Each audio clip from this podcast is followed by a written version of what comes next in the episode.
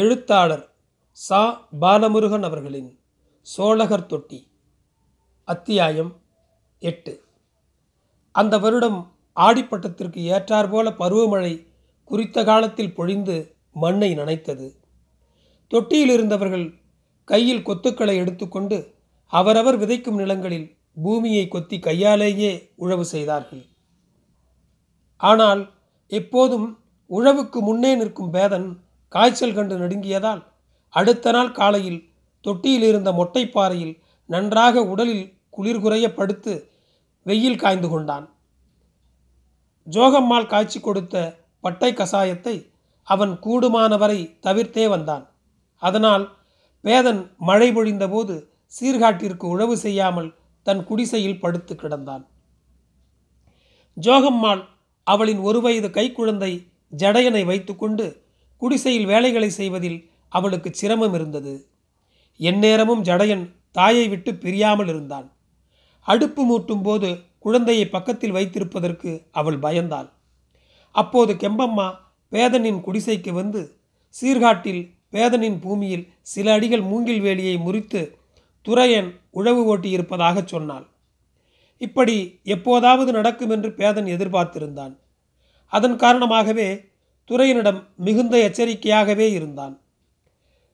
சில நாட்களுக்கு முன்பு அவனது பயிர்களுக்காக சில நாட்களுக்கு மட்டும் பேதனின் கிணற்றிலிருந்து நீர் இறைத்து கொள்ள அனுமதிக்க முடியுமா என்று துரையன் தனக்கு வேண்டியவன் மூலம் பேதனிடம் கேட்டிருந்தான். குடிக்க தண்ணீர் எவ்வளவு வேண்டுமானாலும் எடுத்துக்கொள்ள சொல், விவசாயத்திற்கு தர இயலாது, அவனுக்கே அந்த பூமியின் மீதான கடன் கணக்கு சீக்கிரம் தீர்க்கப்படும் என்று கூறி அனுப்பியிருந்தான். தன் வயல் மீது துரையனுக்கு உள்ள ஆசையை எண்ணி வெகு ஜாக்கிரதையுடன் பேதன் இருந்தான்.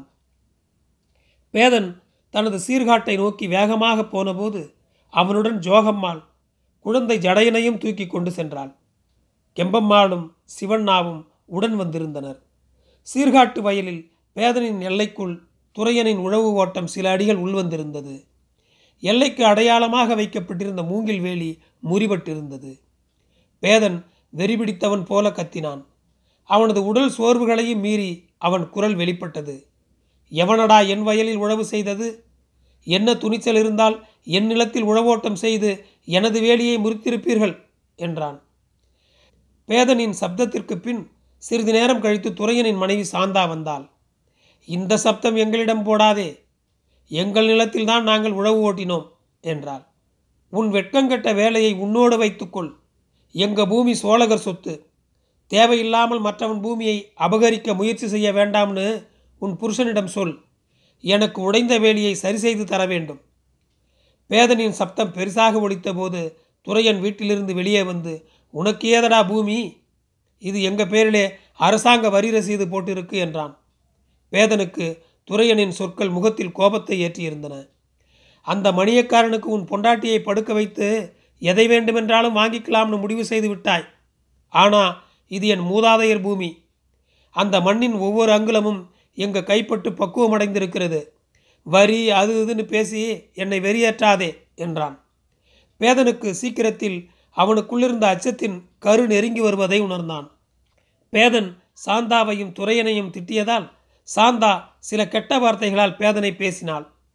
அவளின் உடல் குலுங்க கத்தினாள். அவளது வசைமொழிக்கு இணையாக தொட்டியில் பேச எந்த சோழகத்திற்கும் பக்குவமும் பயிற்சியும் இல்லை. அப்போது மணியக்காரன் மாதப்பா இரண்டு ஆட்களுடன் துரையனின் வீட்டிலிருந்து வந்தான். என்னை ஏண்டா உங்கள் சண்டையிலே இழுக்கிறீங்க? அட நாயே உன்ன என கூறியவாறு பேதனை பார்த்து முறைத்து கொண்டே கைகளை ஓங்கியபடி வந்தான். பேதன் மணியக்காரனின் கையை பிடித்து நிறுத்தினான். மணியக்காரன் கீழே விழுவது போல அசைந்து நின்றான். மணியக்காரனின் ஆட்கள் மணியக்காரனுக்கு ஆதரவாக பேதனின் முன் சண்டைக்கு வருவது போல வந்தார்கள். பேதன் அவனது இரண்டு கைகளையும் இணைத்து வாங்கடா வாங்க என்று கூச்சலிட்டான். வந்தவர்கள் அப்படியே நின்றுவிட்டார்கள். அப்போது கொத்தல்லியும் கோல்காரன் சென்னஞ்சாவும் ஓடி வந்தனர். பேதனை பிடித்து, ஏன் இப்படி பைத்தியத்தைப் போல நடந்து கொள்கிறாய் என்றான் கொத்தல்லி. என் காட்டிற்குள் வந்து உழவு ஓட்ட யார் கொடுத்தது அவனுக்கு தைரியத்தை? அது நியாயமா கொத்தல்லி என்றான். பேதன் கொத்தல்லி உழவு செய்திருந்த தடத்தை பார்த்து, அவன் காட்டிலே ஏன் இப்படி அத்துமீறி வர்றீங்க? உங்களுக்குமா இது தெரியலை மணியக்காரரே என்றான். அரசாங்கம் இந்த சீர்காடு முழுவதற்கும் வரி ரசீது துரையன் பேரிலே போட்டிருக்கு. இது வருவாய் புறம்போக்கு. உங்ககிட்ட என்ன இருக்குது என்றான் மணியக்காரன். நீங்கள் பார்த்து எதை வேணாலும் செய்யலாம். எத்தனை தலைமுறையாக நாங்கள் விவசாயம் செய்தோம். அப்போ எந்த வரிகளும் எங்ககிட்ட ஏன் வாங்கலை என்றான் சென்னஞ்சா. சென்னஞ்சாவின் அலட்சியம்தான் இதற்கு காரணம் என்றும், ஒரு பேராசை பிடித்தவனை தொட்டியினர் பூமியில் நுழைய விட்டு விட்டு வேடிக்கை பார்ப்பதாகவும் சென்னஞ்சாவை திட்டி தீர்த்தான் பேதன். சென்னஞ்சா தன்னால் என்ன செய்ய இயலும் என்று பேதனிடம் சமாதானம் செய்தான். பேதனின் வயலில் அத்துமீறி உழவு செய்ததை பற்றி துரையன் எந்த கவலையும் அடையவில்லை. அவன் மணியக்காரனை கூட்டிக் கொண்டு சத்தியமங்கலம் அடிக்கடி போய் வந்தான். மணியக்காரனின் தயவால் அடுத்த மாதத்திலேயே சத்தியில் தாசில்தார் அலுவலகத்தில் நடந்த ஜமாபந்தியில் சீர்காடு முழுதும் தனது பயன்பாட்டில் இருப்பதாக காட்டி துரையனின் பேரிலேயே அரசாங்கத்தின் பூமி உரிமை பட்டாவை வாங்கி கொண்டு சீர்காடு வந்திருந்தான் துரையன். துரையனுக்கு பட்டா வாங்கி கொடுப்பதில் மணியக்காரன் மிகுந்த ஆர்வம் காட்டியிருந்தான். தன் கையை பிடித்த சோழகனை பழிவாங்கவும் சாந்தாவின் கட்டளைக்காகவும் சீர்காட்டை பட்டா ஏற்பாடு செய்து மணியக்காரன் துரையனுக்கு தாரை வார்த்து கொடுத்திருந்தான். துரையன் பட்டா வாங்க சத்தி போய் வந்த இரண்டாம் நாள் பேதன் அவன் வயலில் அவரை தூவ கையில் ரெண்டு மாடுகளை பிடித்து வரும்போது சீர்காட்டில் பேதனின் வயலுக்கு போகும் வழி முள் போட்டு அடைக்கப்பட்டிருந்தது. பேதன் அதிர்ச்சியில் நின்றபோது துரையனும் அவனுடன் மணியக்காரனுக்கு வேண்டிய கவுண்டர்கள் மூன்று பேரும் வந்தனர். அவர்கள் துரையனுக்கு இந்த பூமியை அரசாங்கம் பட்டாவை கொடுத்திருக்கு, அதனால் இனிமே நீ விவசாயம் செய்யக்கூடாது என்றனர். ஜோகம்மாள், எங்கள் பூமிக்கு எவன் உங்களுக்கு பட்டாசிட்டா தர என்றாள். பேதன் அவளை சப்தமிடாதே என்று கூறிவிட்டு துரையனின் ராகி முளைத்த வயலில் இறங்கி நடந்து சென்று தன் பூமியில் மாடு பூட்டி உழவு செய்ய ஆயத்தம் செய்தான். அப்போது துரையன் பேதனின் ஏரை பிடித்து கொண்டான். பேதன் மாட்டை செலுத்த முயன்றபோது துரையன் பேதனை கன்னத்தில் அறைந்து கீழே தள்ளினான். கீழே விழுந்த பேதனின் முகம் முழுவதும் சீர்காட்டின் மண் ஒட்டியிருந்தது. அடுத்த கணத்தில் பேதன் தன்னை மறந்து போனான். அவனது கண்களில் இரத்தம் ஏற முகம் சிவந்து வெறி பிடித்தவனாய் உழவுக்காய் சீர்காட்டில் வேயப்பட்டிருந்த தனது சாலை கொட்டகைக்குள் ஓடி கையில் அருவாளுடன் வெளிவந்தான். பேதனின் கையில் இருந்த அருவாள் மூங்கிலை தொட்டதும் இரண்டாக்கும் கூர்மை வாய்ந்ததாயிருந்தது. ஏ என்று பேரன் கத்தலுடன் துரையனுக்கு முன் ஓடியதும் துரையனும் அவனுடன் வந்திருந்த கவுண்டர்களும் உயிரை காப்பாற்றிக் கொள்ள அங்குமிங்கும் ஓடினார்கள். வந்தவர்களில் ஒருவன் மூங்கில் வேலியை எகிரி குதித்து தப்பி ஓடினான். பேதனின் அருவாளுக்கு துரையன் இரையைப் போல ஓடினான். துரையன் தொட்டியை நோக்கி ஓட்டம் எடுத்தான். பேதனுக்கு பின்னே அலறி வந்தவர்களின் சப்தம் தொட்டி வரை எதிரொலித்தது. தொட்டி மக்கள் அந்த அலறலில் அதிர்ந்து வெளியே வந்தார்கள். மூச்சிறைக்க ஓடி வந்த துரையன் கெம்பம்மாவின் குடிசையினுள் புகுந்து மூங்கில் கதவை சாத்தி கொண்டான். பேதன் கெம்பம்மாவின் வீட்டிற்குள் ஓடியபோது தொட்டியினர் பேதனை பிடித்து அமுக்கி அவனது கையிலிருந்த அருவாளை பிடுங்க முயன்றார்கள். பத்துக்கும் மேற்பட்ட ஆண்கள் பேதனின் மீது கிடந்தார்கள். சில நிமிடங்கள் அந்த போராட்டம் நடந்தது. அருவாளை பிடுங்கும் இழுபறியில் அருவாள் பட்டு கரியனின் கை கிழிந்து ரத்தம் வழிந்தது. ஆனாலும் பேதன் வெறி பிடித்தவனாய் கத்தினான். அவனது உடலில் வெப்பம் பெருகி அனல் காற்றாய் வெளிப்பட்டு வியர்த்து ஓடியது. தொட்டி முழுவதும் பீதியடைந்து கிடந்தது.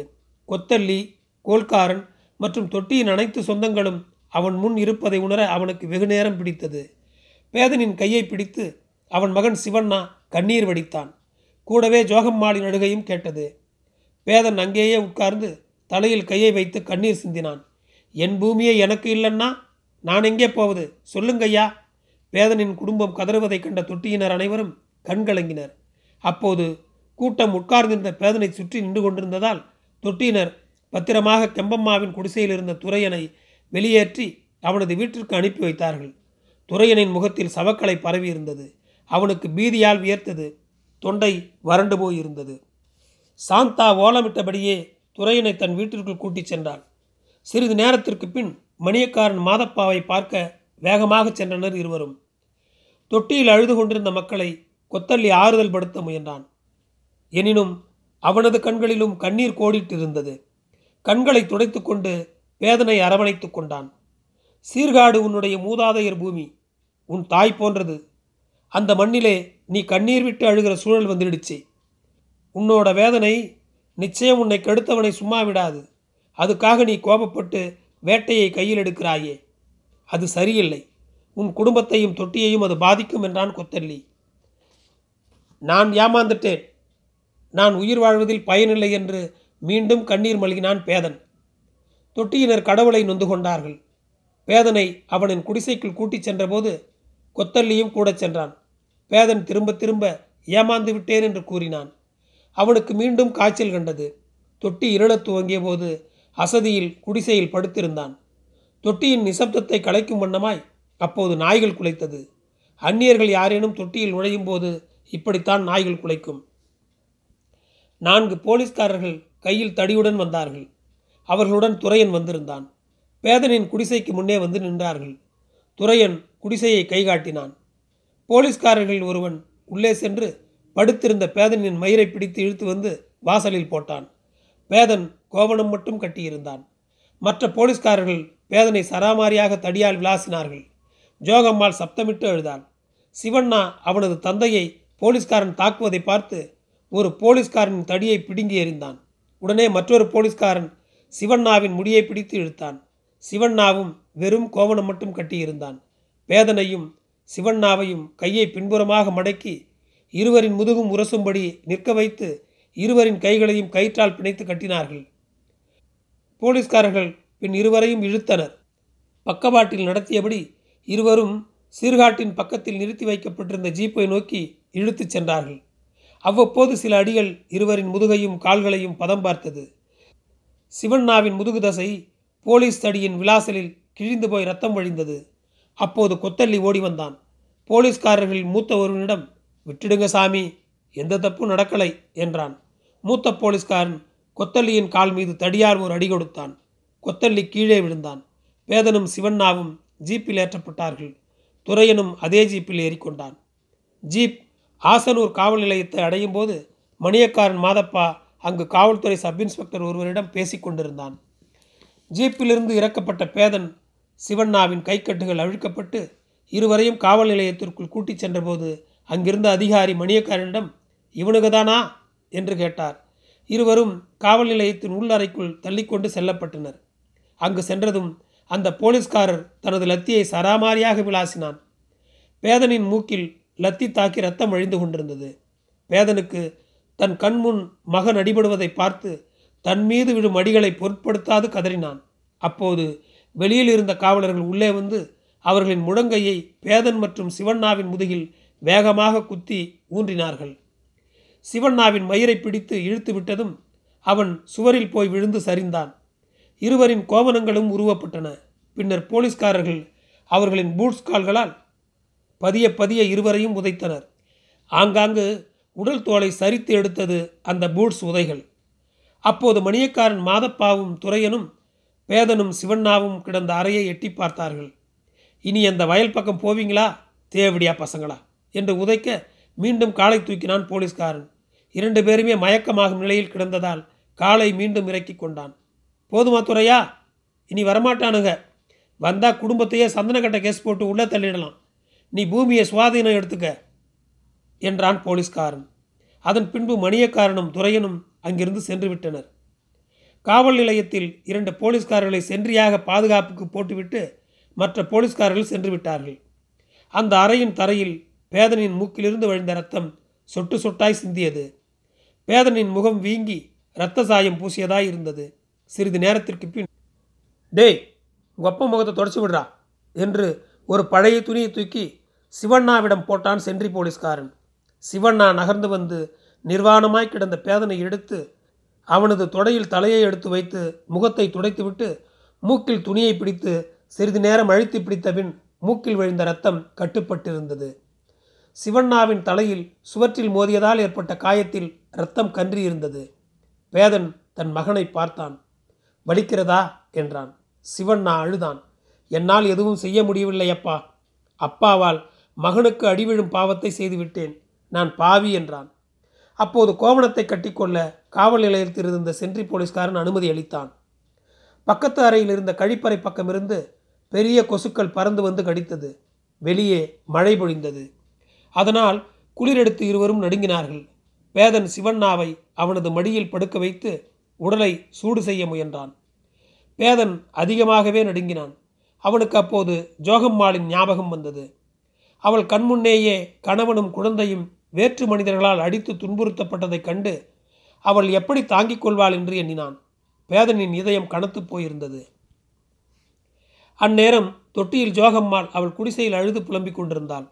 கொத்தல்லிக்கு போலீஸ் வனத்துறையால் எழும் பிரச்சனைகளை மணியக்காரனிடம் சொல்லித்தான் சரி செய்வான். ஆனால் மணியக்காரனே பிரச்சனையாக உள்ளதால் யாரை வைத்து பேசுவது என்று அவன் புரியாமல் குழம்பினான். பக்கத்து காளி திம்பம் தொட்டியில் யாரிடமேனும் விசாரித்து பிரச்சனையை தீர்க்கலாம், காலையில் பேசிக்கொள்ளலாம், அழாதே என்று ஜோகம்மாளுக்கு ஆறுதல் சொன்னான். ஜோகம்மாளுக்கு துணையாக அவளது குடிசையில் கெம்பம்மாவும் மூன்று தொட்டி பெண்களும் உடனிருந்தனர். விடியும் சமயம் ஜோகம்மாளின் குடிசையில் இருந்த பெண்கள் உட்கார்ந்தபடியே நன்றாக தூங்கி போயிருந்தார்கள். வானம் வெளிர் மஞ்சள் சிகப்பாயிருந்தபோது வனத்திலிருந்து பறவைகள் பறக்கும் ஒளி கேட்டது. சீக்கிரம் கொத்தல்லியை அழைத்து சென்று ஏதாவது ஏற்பாடுகளை செய்வித்து தன் கணவனையும் மகன் சிவண்ணாவையும் கூட்டி வர குடிசையிலிருந்து வெளியே வந்தபோது சீர்காட்டில் பேதனின் காட்டிலிருந்து தீ எறிவது போல தெரிந்தது. ஜோகம்மாள் அதனை உற்று நோக்கிய போது சீர்காட்டில் விவசாய பொருட்களை வைக்க இருந்த கணாங்கு புல் வேய்ந்த ஓலை கொட்டகை தீப்பற்றி எறிவது தெரிந்தது. அதில்தான் உழவு கலப்பையும் மரக்கூடைகளும் இருந்தன. ஜோகம்மாள் அதிர்ந்து போய் கூச்சலிட்டு கொண்டே சீர்காட்டை நோக்கி ஓடினாள். அவளது கூச்சலில் தொட்டி விழித்து கொண்டது. அவள் சீர்காட்டை அடைந்தபோது துரையனும் சாந்தாவும் அவள் மகன் ராஜுவுடன் வெளியூர் ஆட்கள் பத்து பேர் இருந்தார்கள். ஜோகம்மாள் துரையனை டேய் என பிடித்தாள். அவன் பனியன் கிழிந்து போயிற்று. துரையன் ஜோகம்மாளின் வயிற்றில் உதைத்தான். ஜோகம்மாள் கீழே விழுந்ததும் சாந்தாவும் வெளியூர் ஆட்கள் அனைவரும் சேர்ந்து கொண்டு அவர்களை உதைத்தனர். சாந்தா ஜோகம்மாளின் மயிரை பிடித்து இழுத்து சீர்காட்டில் இருந்த தான்றி மரத்தில் ஜோகம்மாளை சாய்த்து அவள் கைகளை மரத்திற்கு பின் வளைத்து கட்ட கயிற்றை தேடினாள். அதற்குள் துரையன் ஜோகம்மாளை மீண்டும் வயிற்றில் எட்டி உதைத்தான். தொட்டியின் ஆண்களும் சீர்காட்டை நோக்கி ஓடி வந்தனர். பேதனின் உழவு குடிசை சீர்காட்டில் தீயில் எறிவதை பார்த்து பதறினார்கள். குடிசை முழுவதும் எரிந்ததால் அதன் அருகில் செல்ல இயலாதவாறு அனலடித்தது. காணம்புள்ளின் கறி சாம்பலை சாம்பலை வானில் எழும்பச் செய்தது. தொட்டியினரை அங்கு செல்ல விடாமல் தடுப்பது போல வெளியூர் ஆட்கள் தடியுடன் நின்றார்கள். கொத்தல்லி ஓடிச் சென்று ஜோகம்மாளை தூக்க முயன்றான். அதை துரையன் தடுக்க வந்தான். கோபத்தில் கண்கள் சிவக்க கொத்தல்லி துரையனை தள்ளினான். அவன் சற்று தள்ளி விழப்போய் நின்றான். டேய், உன்னை மட்டுமல்ல, வந்திருக்கிற எல்லாத்தையும் இப்போதே வெட்டி புதைக்க என் ஒருத்தனாலேயே முடியும். அமைதியாக இருக்கிறதாலேயே கோழைன்னு நினைக்கிறியா? என் வயசிலே எத்தனை ரத்தத்தை பார்த்துருக்கேன் தெரியுமா என்றான் கொத்தல்லி. இவ அதிகம் வாய் பேசுகிறா, என்னை அடிக்க வந்தா என்று முகத்தை கடுமையாக்கி கொண்டான் துரையன். பொம்பளையை கை நீட்டி இத்தனை பேர் சேர்ந்து அடிக்கிறீங்களே, என்ன மனுஷங்க நீங்கள் நீங்கள் திங்கிற சோத்தை நாங்கள் தட்டுனோமா? எங்களை ஏங்கையா கொடுமைப்படுத்துகிறீங்க? நாங்கள் சாபமிட்டா பழித்து விடும். இந்த தொட்டியிலே அநீதி நடந்தா தெய்வம் விடாது தெரிஞ்சுக்க என்றான். பெண்கள் ஜோகம்மாளை தூக்கி நிறுத்தி அவளை அழைத்து போனார்கள். அப்போது சீர்காட்டின் மண்ணை துரையனின் குடும்பத்தார் மீது அவர்கள் தூற்றினார்கள். சாந்தாவும் பதிலுக்கு அவர்களுடன் வாய் சண்டையிட்டான். துரையனும் கெட்ட வார்த்தைகளால் தொட்டியினரை திட்டினான். சற்று நேரத்தில் சாம்பலாய் சரிந்தது சீர்காட்டில் இருந்த பேதனின் உழவு குடிசை. இனி இந்த வயக்காட்டு பக்கம் இவங்க வரக்கூடாது, அரசாங்கம் எனக்கு பட்டா கொடுத்துருக்கு என்றான் துரையன். நீயே தின்னு, தண்ணீரை குடி. இந்த மணிராசன் நீதி நாள் கேட்கிறவன்னா கேட்கட்டும், இல்லாட்டி பூஜை செய்கிறத விட்டுடுறோம், நீயே இங்கே வாழறத பார்க்குறோம் என்று கெம்பம்மா கூறிவிட்டு ஜோகம்மாளை கைத்தாங்களாய் தொட்டிக்கு அழைத்து வந்தாள். ஜோகம்மாளின் நெற்றியிலும் உதட்டிலும் இரத்த காயம் இருந்தது. அவள் சீக்கிரமே மயக்கமாகி போனாள். ஆசனூர் காவல் நிலையத்தில் வழக்கு தாக்கல் செய்யாமல் மூன்று நாட்கள் பேதனையும் சிவண்ணாவையும் வைத்திருந்தனர். அப்போது பேதன் சிவண்ணா இருவரின் முகங்களும் வீங்கி போயிருந்தன. காவல்துறையினருக்கும் சத்தி மேஜிஸ்ட்ரேட்டுக்கும் இருந்த முரண்பாட்டால் கைதிக்கு காயம் இருந்தால் காவல்துறை மீது விவகாரம் வரும் என்று கருதி வழக்கு தாக்கல் செய்யாமல் தொட்டியினர் காவல் நிலையத்தில் வாசலில் காத்து கிடந்தபோது இனி சீர்காட்டு பக்கம் சென்று பிரச்சனை செய்யக்கூடாது, வேண்டுமானால் வக்கீலை வைத்து பூமிக்காக வழக்கு போட்டுக்கொள் என்று எச்சரித்து பேதனையும் சிவண்ணாவையும் தொட்டியினருடன் அனுப்பி வைத்தார்கள். இருவரும் ஜோகம்மாளை தேடினார்கள். அவள் தொட்டியில் இருக்கிறாள் என்று மட்டும் கொத்தல்லி சொன்னான். பேதன் சற்று மனம் வருத்தப்பட்டான்.